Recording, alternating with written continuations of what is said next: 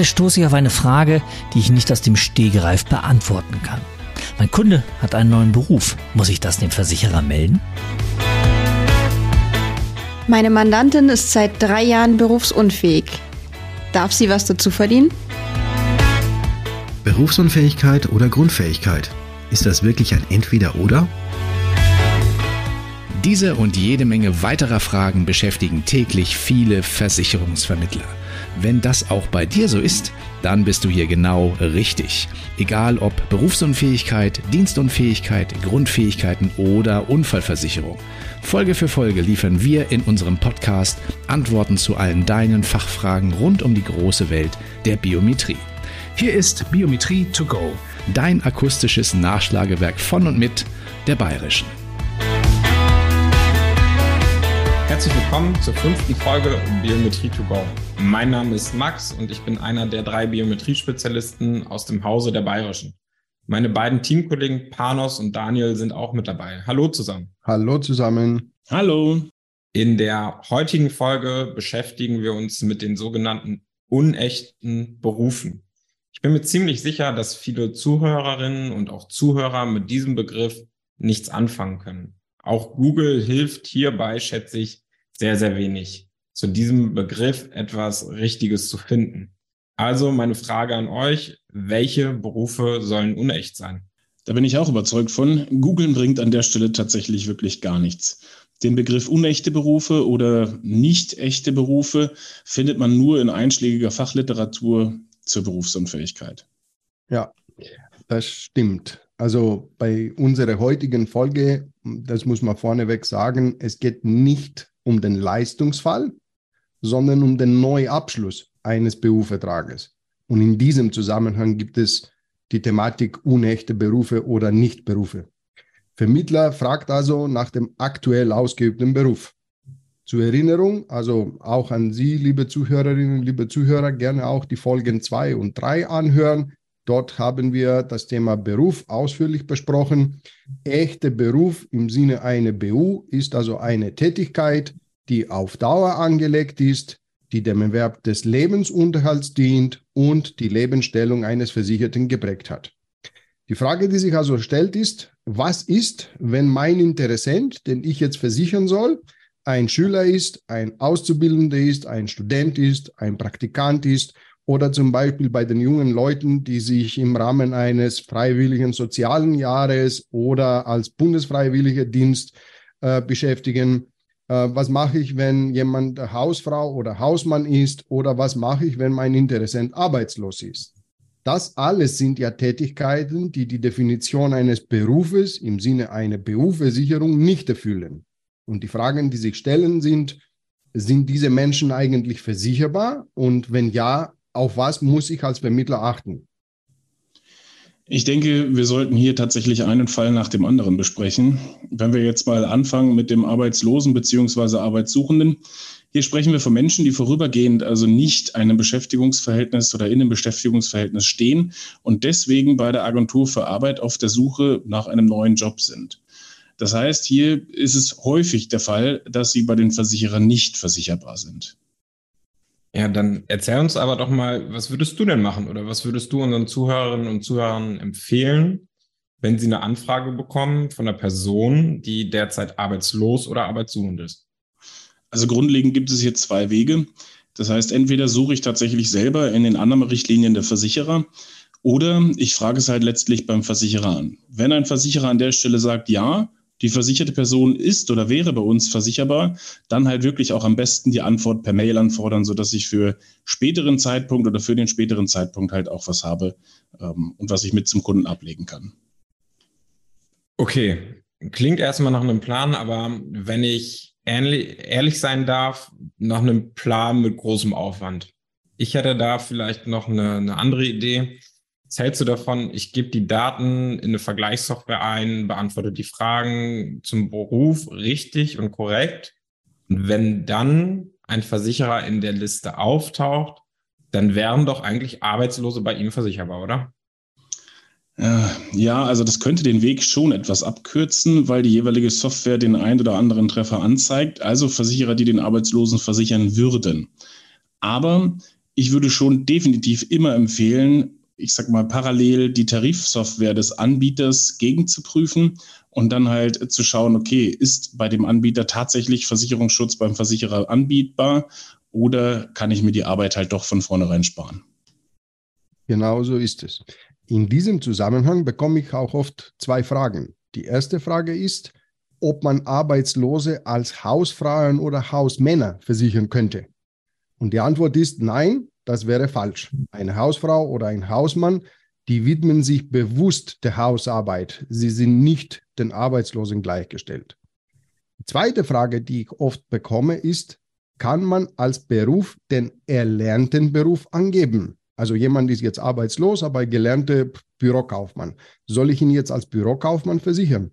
Auch hier ist die Antwort nein, das ist falsch. Der Sinn und Zweck der Frage nach dem Beruf im Antrag ist nicht, was du gelernt hast, sondern womit du jetzt quasi dein Geld verdienst. Mhm. Gut, dann lass uns doch jetzt mal mit den Hausfrauen bzw. Hausmännern weitermachen. Warum zählt man die jetzt nicht zu den echten Berufen? Ja, komme ich gleich drauf. Vorab möchte ich noch mal eine kurze Klarstellung mit einwerfen, dass es hier keine Missverständnisse gibt. Mit Hausfrau oder auch dem Hausmann ist ausdrücklich nicht die Elternzeit und auch nicht der Erziehungsurlaub gemeint, sondern nur die Fälle, wo die versicherte Person sich ausschließlich der Hausarbeit widmet. Also bei den Hausfrauen und Hausmännern haben wir auch zusätzlich eine Besonderheit. Sie verdienen zwar selbst kein Geld mit dieser Tätigkeit, die sie ja Tag für Tag ausüben, ähm, was wiederum ja eine Voraussetzung für die Einstufung als echten Beruf wäre. Aber diese fehlende direkte Entlohnung wird dadurch kompensiert, dass sie den Rücken des berufstätigen Ehegatten frei halten und ja auch in gewisser Maßen die Familie damit auch finanziell durch die eigene Tätigkeit entlasten oder unterstützen. Deswegen wird mittlerweile die Tätigkeit als Hausfrau und auch als Hausmann als Beruf anerkannt. Man muss allerdings fairerweise sagen, dass die Anzahl der Personen, die ausschließlich als Hausfrauen oder Hausmänner tätig sind, sehr gering ist. In den allermeisten Fällen haben wir mit Frauen zu tun tatsächlich, die neben der Tätigkeit im Haushalt auch einen externen Job haben. Meistens ist es eine Teilzeitstelle, zum Beispiel 50 Prozent, 60 Prozent oder was auch immer. In diesen Fällen erfolgt die Einstufung in der Regel nach dieser konkrete externen Tätigkeit, wenn man das so sagen kann.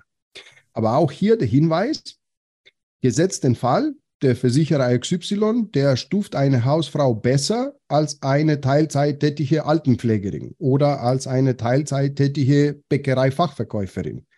Bitte, liebe Kolleginnen und Kollegen, nicht auf die Idee kommen, diese Frau als Hausfrau zu versichern, nur weil der Beitrag günstiger ist, sondern nach dem externen Beruf, weil alles andere eine Verletzung der vorvertraglichen Anzeigepflicht wäre.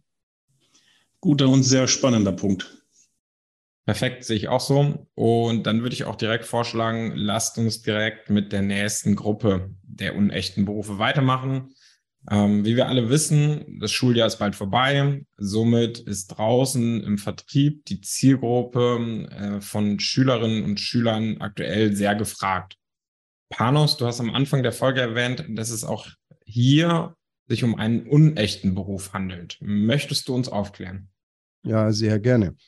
Ähm, ich werde jetzt kurz die Zielgruppen Schüler, Azubis und Studenten zusammenfassen. Also, keine dieser Tätigkeiten ist ein echter Beruf im Sinne der BU-Bedienungen. Die sind in allen Fällen eine Vorbereitung äh, für den späteren Beruf.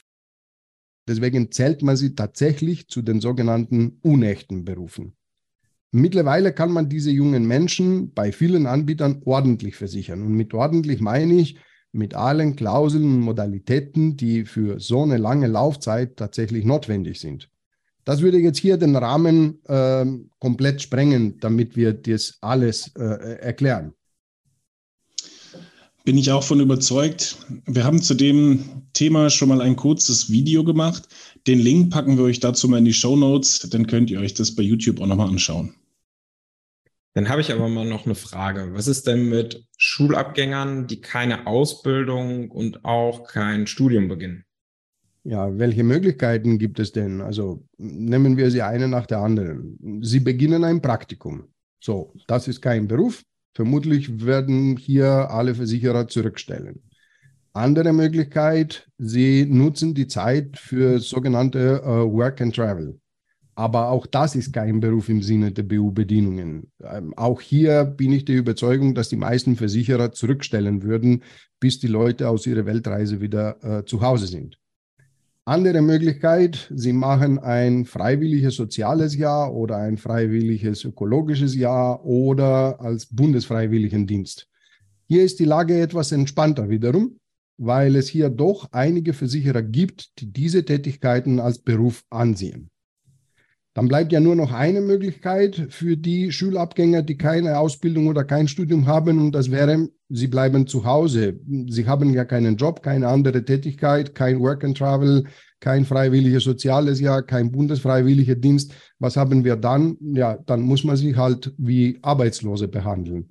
Ihr seht, es ist nicht so einfach mit den jungen Leuten und deswegen empfehle ich immer und immer wieder Bestandsarbeit, Kinder schon während der Schulzeit versichern, dann gibt es alle diese Probleme später nicht.